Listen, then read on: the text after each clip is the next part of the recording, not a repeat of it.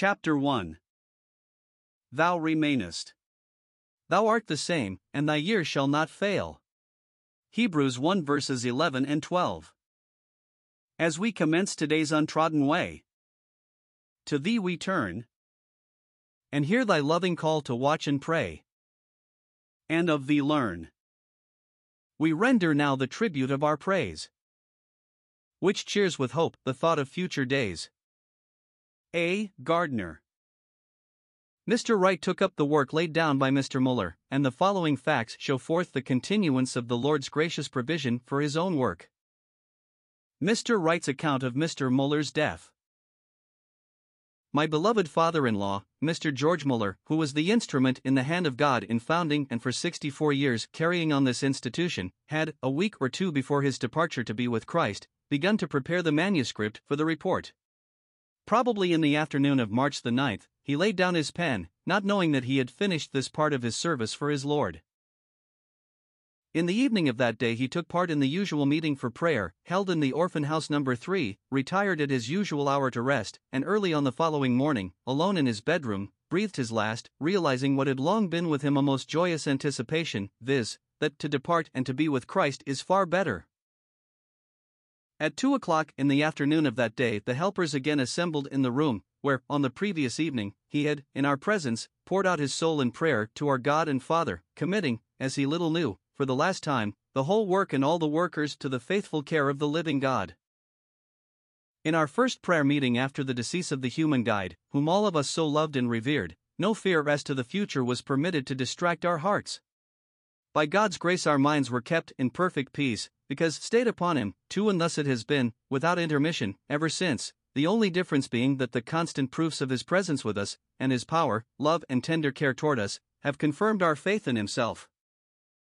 It is written, Job 26 verse 7 He hangeth the earth upon nothing. And so we exult in the fact that the scriptural knowledge institution hangs, as it has ever hung since its commencement, upon nothing, that is, upon no visible support. It hangs upon no human patron, upon no endowment or funded property, but solely upon the good pleasure of the blessed God. The following record tells how the blessed God delights in being thus trusted, and manifests his good pleasure in upholding this work.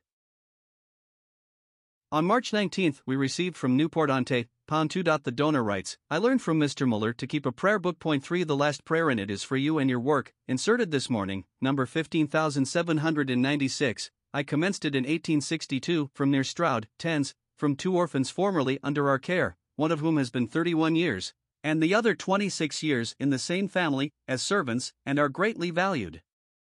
They write In thinking of the future, we have no doubt, but feel sure that all will be well. For although dear Mr. Muller has been called away to his rest, and his loss will be greatly felt, yet Mr. Muller's God still lives, and he will continue to bless his own work.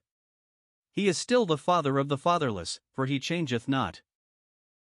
The legacy of the late Miss H.G., of 1,099 pounds sevens.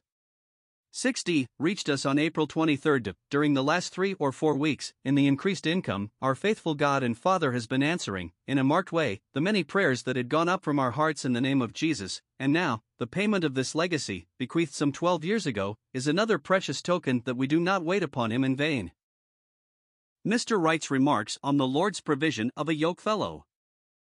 The following words of Mr. Wright as to the way the Lord supplied his need of a helper at this time are so important that I give them in extenso. As if to show his delight in the life testimony of his departed servant, and to confirm that testimony by a signal act of favor towards the institution he had so long directed, it pleased God, within about a month of his decease, to give me one of the most striking answers to long continued prayer which I ever experienced.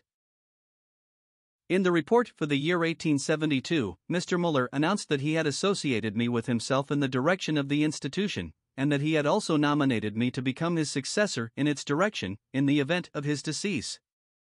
Three years later, he commenced the missionary tours, which formed the principal part of his labor for the Lord during 17 subsequent years. When over 70 years of age, he began to encounter the exposure and fatigue of voyages to the antipodes, and in two successive years, faced the extremes of temperature in St. Petersburg and Calcutta, my beloved wife, his only child, and I began to realize how uncertain, humanly speaking, was his precious life, and how, any day, we might find that the direct responsibility of the institution had come to rest upon our shoulders.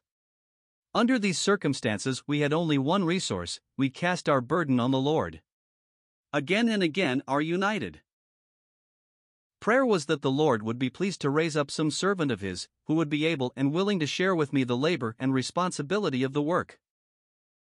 After the 10th of January, 1890, when my loved one went to her Lord, I continued, alone, to seek unto God for the long asked and waited for blessing, a congenial sharer of my labors and responsibilities.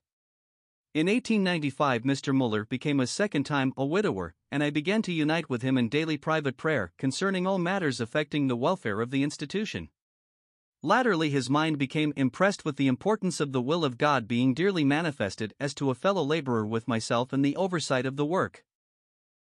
In August of last year, Mr. Muller had attacks of heart weakness, which he evidently understood to indicate the approaching end of his service on earth. During the six or seven months that we were still permitted to have the cheer of his joyous and triumphant spirit with us, his prayer became more frequent, when we were together, that God would manifest his choice of a man who should be my helper. But no name escaped his lips.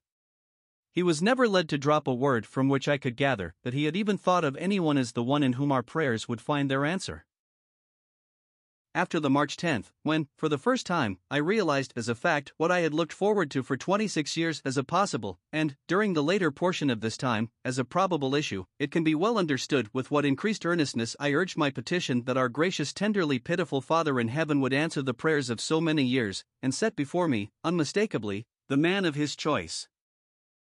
I had not much longer to wait. About two weeks later, I became assured that it was the will of God that I should invite a brother in Christ, Mr. G. Frederick Bergin, to join me in the work. One thing which, at first, struck me as an insuperable difficulty, and which, I think, had hitherto prevented my ever thinking of him as eligible for the service, was that he had for 24 years been engaged in pastoral labor in the church, and seemed to become, day by day, more needful to the Lord's flock in this capacity of under shepherd.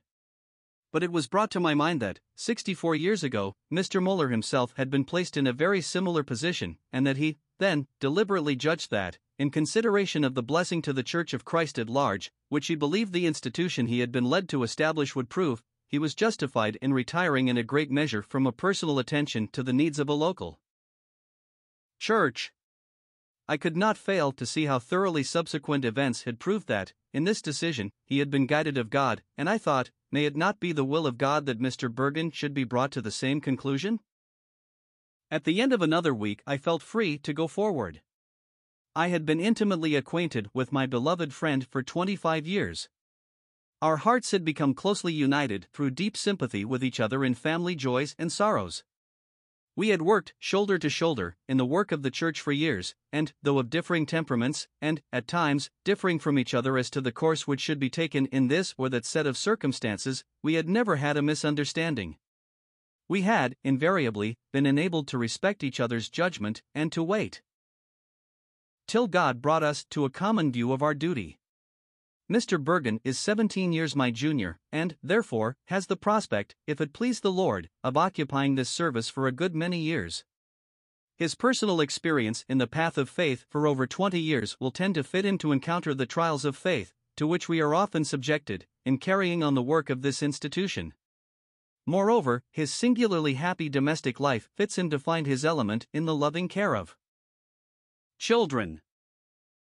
In the fullest certainty that I was directed of God, I went to Mr. Bergin, explained fully my need, and told him that I believed he was the man who, as the Lord's instrument, could meet it.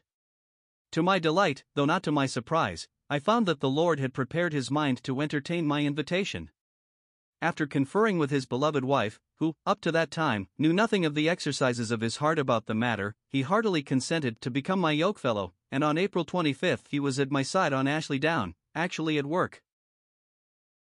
I have dwelt, thus minutely, upon this event, not only because of its most important bearing upon the future conduct of this institution, but because it furnishes, what its beloved founder so desired all the providential dealings of God with it should ever furnish, viz., a practical lesson of encouragement to the dear children of God to confide utterly in the love, and wisdom, and power, and tender compassion of their Heavenly Father. As long as the founder and director of the institution was spared to live and work on earth, there was no absolute need that the yokefellow of his successor should be manifested, so it pleased the Lord to conceal him from us both, and thus to exercise the faith and patience of his servants. Both Mr. Muller and I felt, and felt deeply, that, whichever one of us should survive the other, that one would not be able to go on many weeks alone, but we were assured that our Father knew this better than ourselves, and that He knew what He would do when the need actually came. And this confidence our good and gracious God abundantly justified. I need scarcely add that we both crave the prayers of every believing reader, that our united service in connection with this institution may, through the Lord's constant grace, be only to the praise of Him who bought us with His blood. To these deeply interesting and instructive words of Mr. Wright's, I add that on March 10, only a few hours after Mr. Muller's death, I called on Mr. Wright. We wept and prayed together. On returning to my home, a deep sense of his need of a companion in his labors came over me, and I got on my knees before the Lord, told him of this, and offered myself to him for such service if he saw I was the one who could be his helper.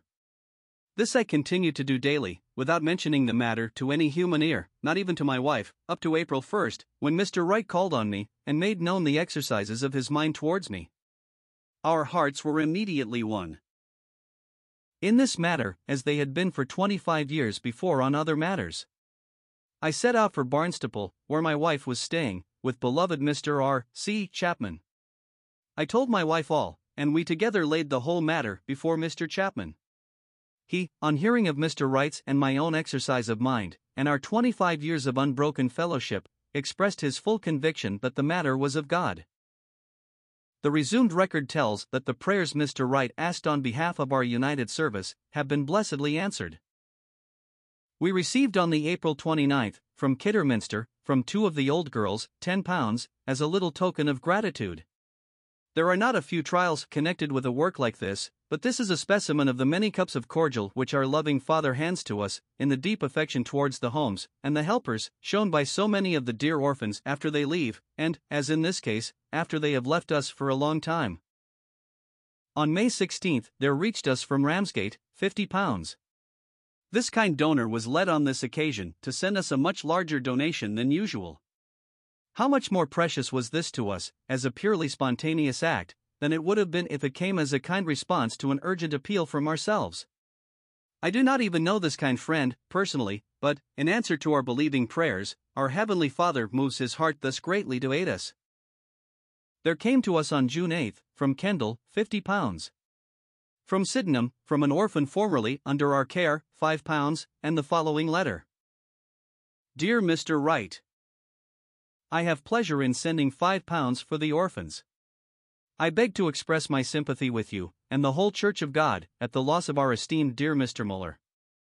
May you be endowed with a double portion of his spirit, as the orphan's friend, is the sincere wish and prayer of your former orphan. The total receipts for the five objects of the institution, during the week ending with this date, amounted to only £272.19. 7 1 half D, considerably less than one half of our average weekly expenses. The great thing, under such circumstances, is to lay hold, by faith, of such an inspired word, as, My times are in thy hand, the hand of the Father, that spared not his own Son, the hand of the eternal Son that was pierced for our sins. Sure, love so amazing, unmeasured, untold, no evil can do us, no good can withhold. One noticeable feature, too, in the donations received this week, is the number of contributions received from orphans formerly under our care. The comfort that these gifts bring to our hearts is not to be estimated by the amounts. He who still sits over against the treasury, Mark 12 verse 41, beholds these gifts, and estimates them at their true value.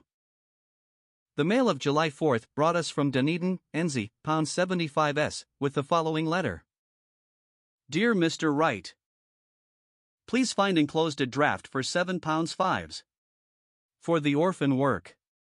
When I heard of dear Mr. Muller's death, I was in Melbourne, and I spoke on his death in a very large gathering there. When I reached my own people in Dunedin, I preached a funeral sermon, based on Hebrews 11 verse 4. Several of my hearers wanted to give a little towards the homes, and the result is this draft, which I have the greatest pleasure in sending to you. It will be a joy of my life that I was privileged to see the dear man of God before he left this world for heaven. The writer of this letter was formerly an inmate of the Orphan House Number 1. He has been laboring in the gospel for years and is ministering the word to one of the largest congregations in Dunedin, NZ. I left Bristol this day week, July 20th, for Teignmouth for a little rest. Our funds for the orphan work were extremely low when I left, but I knew that I could help by prayer at Teignmouth just as effectually as I could in Bristol, and as the leadings of our Heavenly Father plainly pointed to my going away at this time, I left in the fullest confidence that He would care for His own work. My beloved brother, Mr. Bergin, took up the extra responsibility devolving upon him in my absence, in the same calm assurance. In our first week's experience, as separated, locally, from each other, the Lord saw fit to test this confidence in Himself very severely. Our orphan fund was practically nil when I left, and day by day, from the 13th to the 20th, very little came in, so that the total income of the week was only £155 threes. 2 3 fourth D. 1 fourth part of our weekly expenditure. But the Lord did not permit our financial trial to trouble our hearts.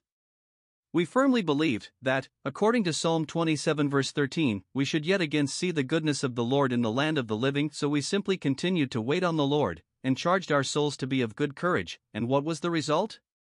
I received tidings from Mr. Bergin that the week's income on the 27th amounted to £1,025 nines. 0d. From Bristol there reached us on August 1st, 25 pounds, from a lover of the little ones. The total income for all the branches of the work, for the week ending on the 3rd, has been only 142 pounds 18. 9d, the smallest weekly income during the present financial year. The fining pot for silver, the furnace for gold, but the Lord trieth the hearts, but his design is not to consume the precious metal, but only the dross. On the 6th, we received from Clifton £50. From Dundee, £50. At our weekly evening prayer meeting at Orphan House, number 3, on the evening of the 17th, a petition was presented for a draft of financial blessing. The very next morning, a check arrived from South Wales for £200. We received on September 7th, from St. Mary Church, £100. This donation, coming, as it did, from a widow, was an especial cheer in our poverty as regards funds for the orphans. Received anonymously, from Bristol, the following letter A poor widow, I send a little of what the Lord has given me, for the orphans. I still desire your prayers. I want more faith and patience. I send 20 pounds for the orphans and 5 pounds for yourself, from an unknown friend, fond of little children. On the 8th, there came from Scarborough, Tens, a thank offering to God for finding a pair of spectacles after prayer for the discovery of them. Our Heavenly Father's care of His children extends to the minutest detail of their circumstances, for our Lord Jesus, the faithful witness, declares that the very hairs of your head are all numbered. Nay, more, he teaches us that the care of his Father and our Father encircles the little sparrows. A comparison of the Gospels presents this in two ways. In Luke 12, verse 6, not one of them, the sparrows, is forgotten before God, that is, they, or rather each one of them, is present to his infinite mind every moment of its brief, restless life. Then in Matt 10:29, one of them, the sparrows, shall not fall on the ground, that is, when the life of any one of these insignificant little creatures ends, and it falls on the ground in death, the event happens not, without your Father. Now, if, as the Lord tells us, we are of more value than many sparrows, should we not conclude that no care of ours can escape His eye? And that when He counsels us to be casting all our care upon Him, He means that we should not account the least to be too small to be included in that. All. Do not the cares that we neglect to deal with thus always become worries? Whereas, does not every care that we really cast upon him become bread for us by the fresh lesson we learn of the tenderness of the Father's heart and the skilfulness of his hand? We received from Abingdon 130 pounds tens. The Christian gentleman from whom this gift came had been a donor of large amounts to this institution for about a quarter of a century. His first donation consisted of railway bonds, which realized several thousands of pounds sterling, and since then he gave, generally twice a year, a number of interest coupons and dividend warrants, amounting to sums varying from £130 to £170. Since he sent the donation entered under this date, he has fallen asleep in Jesus. If we were trusting in the human instruments that the Lord uses to supply the means needed for this work, we should indeed be cast down and discouraged when such a helper as this beloved friend has been is removed by death. But because, by the grace of God, we do not trust in the human stream, which must sooner or later dry up, but in the divine and ever living fountain, which cannot be exhausted, we are kept from all anxiety. We were deeply and sincerely grateful to this kind friend for his long continued and generous aid, and now we delight to think how he is proving above the wondrous recompense with which our most bountiful Lord rewards every service rendered to him. Here below, while, regarding the funds of this institution, we are assured that the lack occasioned by the cessation of our friends' gifts will serve as a fresh opportunity for our infinitely rich God and Father to display His boundless resources and grace. There was received on the 10th, from Bristol, from an aged widow, £100. We were in deep pecuniary need for the orphans when this donation arrived, and it served to remind us of the sovereignty of our Lord in the choice of His instrument. We should not have expected a hundred shillings from this kind donor, but, most unexpectedly to us, she gave, and gave most cheerfully, one hundred pounds, little knowing what a great help she was rendering us. This is the second donation of one hundred pounds received from a widow within three days, another having sent us, as above noted on the seventh, a similar sum. On the twelfth there was left anonymously at our Bible and Tract warehouse, forty-one pounds. This anonymous donation consisted of 30 sovereigns and 22 half sovereigns, enclosed in a small tin canister, with the words, Let not thy left hand know what thy right hand doeth. Thus, while, on the one hand, we are, day after day, kept very low as to funds, and this state of things has continued, more or less, for more than two years, yet, on the other hand, the Lord again and again refreshes us by sending most timely help, from most unexpected quarters, and in a great variety of ways. The next donation I record further illustrates this, viz., from Harrogate, £60. In sending this gift, the transmitter wrote A young man, who for long desired to send Mr. Muller something for his orphans, wishes me to send you enclosed draft for £60. Our need is now, October 15th, more pressing than at any time during the last seven months. Mr. Bergin and I had been especially bringing our great need before the Lord, and the letter, which T next notice, came to hand immediately after. Dear Mr. Wright, I herewith enclose you a check, £37 18 11D, for the dear orphans. I have had this money sent to me in extra dividends this year, and, not standing in need of it, I have decided to send it to you for your large family, about which I am sure you must be greatly exercised at times. We accepted this letter as our Heavenly Father's gracious intimation that He listens to us still for the sake of His beloved Son, and that, when His time is fully come, He will again deal bountifully with us. The writer of the letter just quoted is right in his conclusion that we are often greatly exercised, but our gracious God so assures our hearts that He will never leave nor forsake us, nor forsake the work of His own hands, that we are kept in peace, and free from the faintest wish to depart from the position of absolute dependence upon Himself for all and everything that we need in carrying on the work. 18th.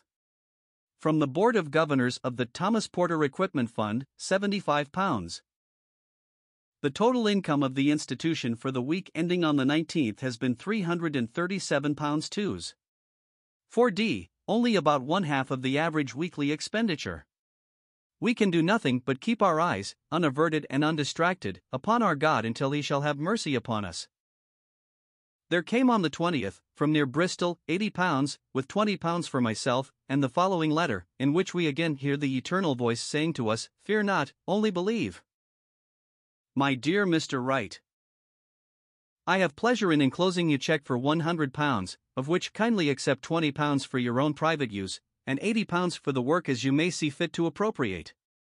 While praying this morning for the work on Ashley Down, I was so impressed with the thought that this may be a time of special need that I determined at once to send you the enclosed today.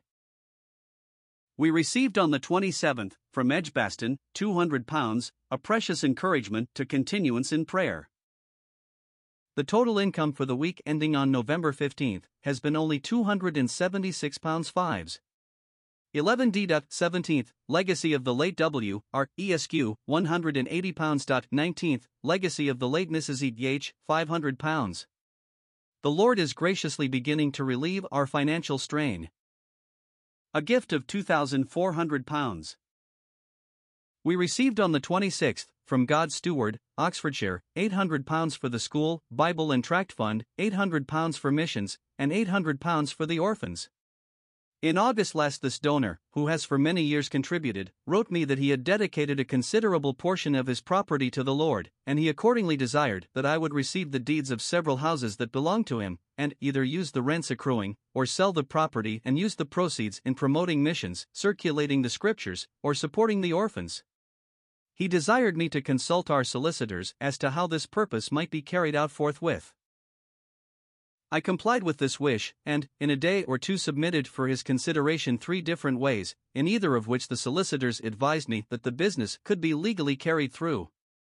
My kind correspondent was delighted to find that the Lord appeared to be opening the way for the carrying out of his purpose, but his second letter contained an expression which led me to think that, perhaps, he had not fully counted the cost in respect of the very serious diminution of his annual income that the gift of the property would involve, and, further, as I judged from the correspondence, that the pecuniary interest of a near relative might be affected, I felt that I could not proceed in the matter until I was assured that he had fully weighed the consequences to himself of the proposed step, and that the near relative referred to was entirely one with him in his purpose, and was prepared to signify this in writing. Six days later, I received a reply expressing a grateful sense of my consideration for himself and his relative, but assuring me that my fears of possible inconvenience to himself had really no foundation, and, further, that the relative in question had, voluntarily, without any solicitation on his part, set him perfectly at liberty to carry out his purpose. He, moreover, informed me that the Lord had so ordered matters that the transaction could now be accomplished in a much simpler way than he had before thought of that a portion of his property could be substituted for the house property, and that, in about three months, he would be in a position to hand over the whole amount by a cash payment. During the whole of the three months which elapsed before the money came into my hands, the Lord allowed us to continue in the same straightness, financially, which we had experienced for more than two years and a half. Often we were in the greatest need of supplies. The believing reader can judge, then, with what joy and thankfulness to our faithful God and Father, this precious donation was received. Only the evening before, I had been led to praise God for the assurance that, seeing we had been asking according to His will, asking solely on the ground of the merits of His beloved Son, and that we had been, and were patiently waiting, and fully expecting His deliverance, it must soon come, when lo! The very next post brought the long waited for blessing in the shape of a check for £2,400. Thus, after having, for two years and a half, been instructed how to suffer need it pleased the Lord, graciously, to allow us once more to abound. That the reader may see that our joy in this deliverance was equaled by the joy of the beloved donor in the privilege conferred upon him in being permitted thus to sow for eternity, I quote the following from his letter I have been looking forward for years for this unspeakable privilege. Never, in all my life, previously, have I sent you any smaller sum with such deep feelings of joy and gladness, as I now experience in sending this larger amount to you to be used in the Lord's service. I thank the Lord from the depth of my soul that He has put this desire into my heart, and, by His grace, He has kept me steadfast in my purpose, not allowing a shade of regret or the least shadow of misgiving to cross my mind at any time. To Him alone be the glory. Financial strain relieved entirely by legacy of £2,000. On December 10 we received the legacy of the late Mrs. H. E. H. for £2,000. Intimation that this legacy had become payable reached us about 10 months ago. Subsequently, we were informed that the will was disputed, and we were invited by some of the beneficiaries under it to join them in active legal proceedings to defend our claims. Observe, this was not one of those cases which often occur, in which, through the ambiguous wording of the will, or some technical defect in the instrument itself, executors run serious personal risk in seeking to carry out the provisions of the will, and therefore the sanction of the chancery, or other law court, is sought to enable them to act with safety, or the whole responsibility of the administration is devolved upon such court. In such cases, what may be termed a friendly action may be instituted, simply with the view of carrying out the wishes of the testator, and the beneficiaries under the will may be made consenting parties to such proceedings, without assuming a hostile attitude towards any person whatever. But, as I said before, the course we were invited to enter upon in the present instance was litigation pure and simple, directed against the party, who, with or without just ground, sought to quash the will. In such proceedings we preferred to take no part, believing it to be the more excellent, because the more scriptural, way to commit our cause to him who judgeth righteously. We, therefore, continually waited upon God in private and united prayer, that inasmuch as the deceased lady undoubtedly desired and intended by her will to befriend the orphans, he would, as the father of the fatherless, defend the orphans on Ashley Down, and not suffer the will to be upset. Our petitions were listened to, and were answered. In the month of August, the verdict of the court was to the effect that the will was perfectly valid, and that its provisions were all to be carried out. For two years and six months, the financial strain in providing for the orphans had been permitted to continue. My beloved father in law departed to be with Christ after sharing this trial of faith and patience with his helpers for more than two years, and he departed in the buoyant hope, to the last moment, that, financially, the Lord would revive us again. With a face beaming with joyful confidence in the love and power of the God and Father of our Lord Jesus Christ, he would turn to us, at our united meetings for prayer, and exclaim, A little more faith, a little more prayer, a little more patience will bring the blessing. Now, see, beloved reader, and may God cause the lesson it conveys to sink down into your heart and mind, how God, in whom he trusted, vindicated the confidence of his child and servant. Nine months more had to pass, after beloved George Muller had entered his Lord's presence, before God's time had fully come, but come it did, and on the December 10th, nine months to a day after his departure, our faithful God turned our prayers once more into praises, and our poverty into comparative abundance. By the £2,400 donation of last month and the £2,000 legacy today, we are richly supplied, for the present, for all the five branches of the institution. There came on the 13th, from Redland, £20. On the 26th, from Sydenham, £6 from an orphan formerly under our care, who says, Dear Sir, I beg to enclose £6 for the orphans. I send one pound extra. He is in the habit of sending five pounds yearly for restitution for small thefts, which I committed at the orphan house, and for which I was punished at the time. But having been led recently to think on the subject, I have thought it right to make restitution. On balancing our books on December 26, there was found in hand for the orphans, after meeting all the current expenses, a balance of £1,213 eighths. 8d, and for the school, Bible, missionary, and tract fund, a balance of £1,151 eighths. 7d, and this after expending about £1,000 in remittances to laborers in the gospel. It is more than two years and a half since we have had such sums in hand. The Lord allowed my beloved father in law to fall asleep nine months before this answer to many prayers was granted, yet he departed fully expecting it. Though the institution gained no pecuniary legacy by his death, for he gave daring his life with all his might, and died, as he had lived, a poor man, yet what a rich bequest of unanswered prayer it inherited! And these balances in hand today are but installments of what the bequest implied. 1899. There arrived on January 19, from Herefordshire, £800, a most unexpected donation, but one that reminded us how truly our Father who seeth in secret listens to and verily answers the prayers we present to him in secret. We received on February 17, from Herefordshire, £200 from the same donor. Thus the Lord has been pleased to use one of his stewards to supply us with £1,000. Verily, his poor, needy children and servants do not call upon him in vain.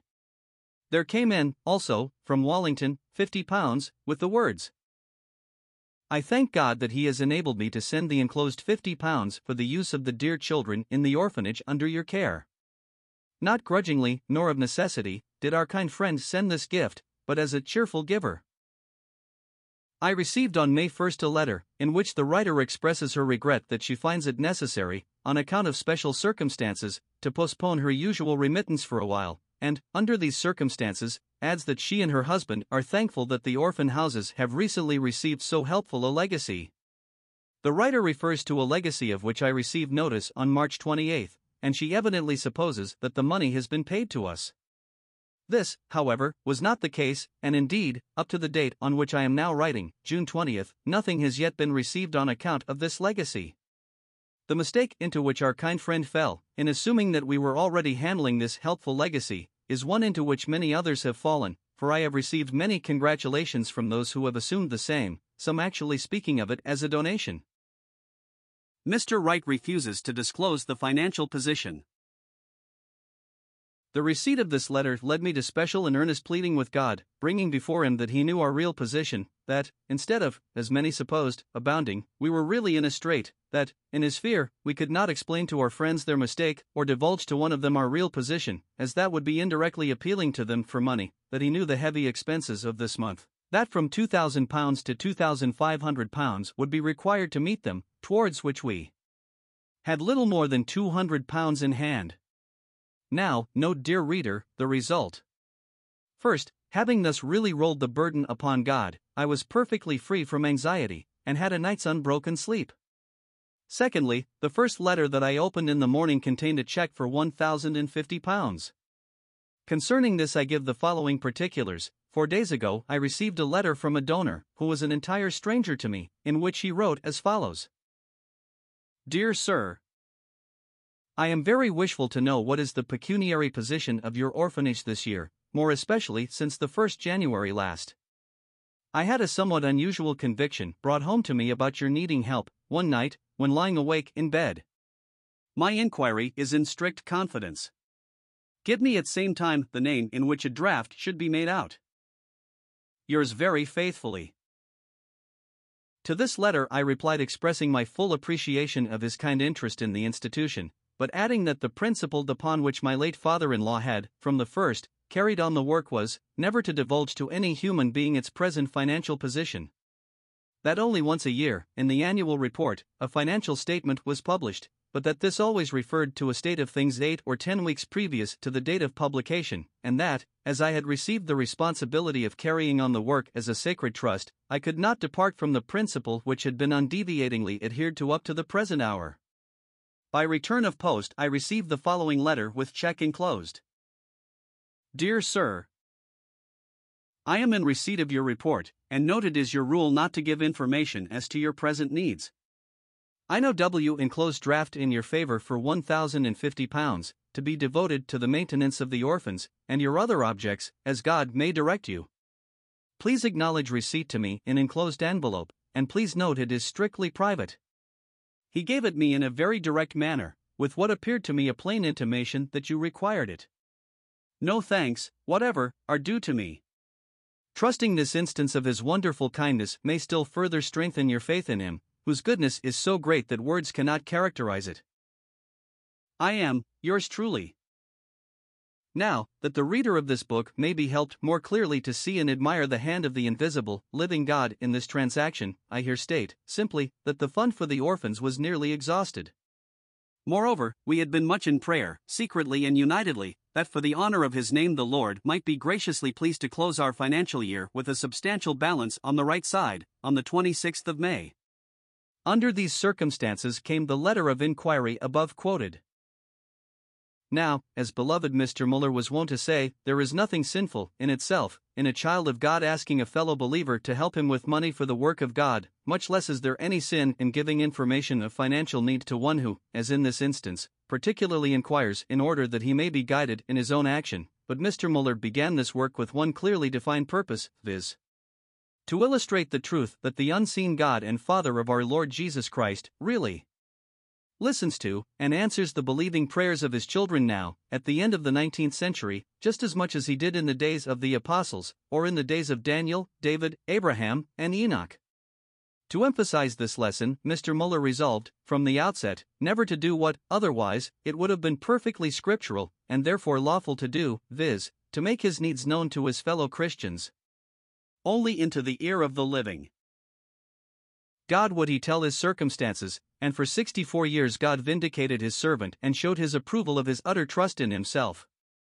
Beloved Mr. Bergin and I felt that if we departed a hair's breadth from this position, in conducting the Scriptural Knowledge Institution, WE should be marring its unique testimony, and so we had not a moment's hesitation as to the nature of the reply that must be made to this kind friend's inquiry. Now, mark, dear reader, how our faithful God owned our reliance on Himself alone. In answer to our secret cries that he would influence our unknown friend's heart, we received by return of post £1,050. How true was the conviction which our kind helper had brought home to him as he lay awake? We were indeed needing help. And though we cannot, in spite of what he wrote in his second letter, fail to feel truly grateful to him as the instrument whom God used so greatly to help us, and have, therefore, very heartily thanked him, yet we do just as heartily echo his expressed desire that this instance of the Lord's wonderful kindness may still further strengthen our faith in him, whose goodness is so great that words cannot characterize it, and may this be the blessed result to many who shall read this record. From one of the Lord's stewards, Oxfordshire, 8 pounds threes. And four gold rings. These were further gifts from the donor of the 2,400 pounds, referred to under date of November 26, and he accompanied today's gifts with a letter, from which I extract the following Dear Mr. Wright, Please to accept for your personal use, or how you feel best, I took the donation for the orphans, the enclosed check for 8 pounds threes. I thank the Lord from the depth of my heart for making my way clear, after many difficulties, to surrender all the money to Him, and placing it in your hands, and I have repeatedly done so, for not letting a shadow of regret cross my mind, but only constant inward rejoicing that He has granted me this great privilege in my own lifetime. Yours very truly, etc. We received on the 3rd the balance of the legacy of the late Mrs. S. E. B. 573 pound OS. 3D Thus, our loving and faithful God and Father is answering the cries of His children and pouring in the needed supplies to meet the heavy expenditure of this month. There came on the 18th, from Sevenoaks, 300 pounds, with the following letter Dear Mr. Wright, Being desirous of furthering the Lord's work while I have the opportunity, instead of leaving the money for it after my decease, I now enclose check for 300 pounds, to be used thus 100 pounds for the orphans, and 200 pounds towards missions to Jews and Gentiles. Believing that the Lord will carry on your work in answer to prayer, as he did in the late good George Muller's lifetime. Yours in Christian sympathy. This donation was a precious encouragement to us. Mr. Bergin and I had, a few days before, gone through our list of the Lord's missionary servants whom we seek to aid, apportioning amounts to the utmost extent we felt justified. After making up the total, it seemed doubtful whether we had not even overstepped the limit, and we decided to delay sending out some remittances, unless the Lord was pleased to add to our mission fund. Again and again in our united meetings of the Helpers for Prayer, as well as in private, we besought the Lord to supply this need, and now, about a week before the close of our financial year, came this most helpful 200 pounds, which enabled us, at once, to send out all that we had desired. Review of the year's mercies. The signal blessing that the God of all grace bestowed on the Scriptural Knowledge Institution during the 64 years that my late beloved father in law was permitted to direct its operations has continued to rest upon it abundantly through another 12 months. By the grace of God, my dear fellow laborer, Mr. Bergin, and our dear helpers in the work, and myself, have been enabled to trust in Him and in Him alone, and He, who is no respecter of persons, has shown Himself strong on our behalf. In his unmerited mercy, I am permitted the joyful privilege of bearing testimony to the loving kindness and faithfulness of our God. Complete and uninterrupted oneness of mind and judgment in the conduct of the work has been given to Mr. Bergin and myself throughout the year, and our mutual conviction grows more and more that our union in this service is of God. Between May 26, 1898, and May 26, 1899, in answer to believing prayer, without a single application to any human being for pecuniary help, the sum of 29,677 pounds 17 9d was received for the work. The year closed with a balance in hand for the orphans of 728 pound island. 5d 2. In order to estimate truly the working of God's grace on that day in the heart of beloved Mr. Wright, it must be borne in mind that for nearly three years they had been going through an exceedingly great financial strain. 3. That is a book with a column to record the date when a particular prayer was offered, and another column to record when the prayer was answered.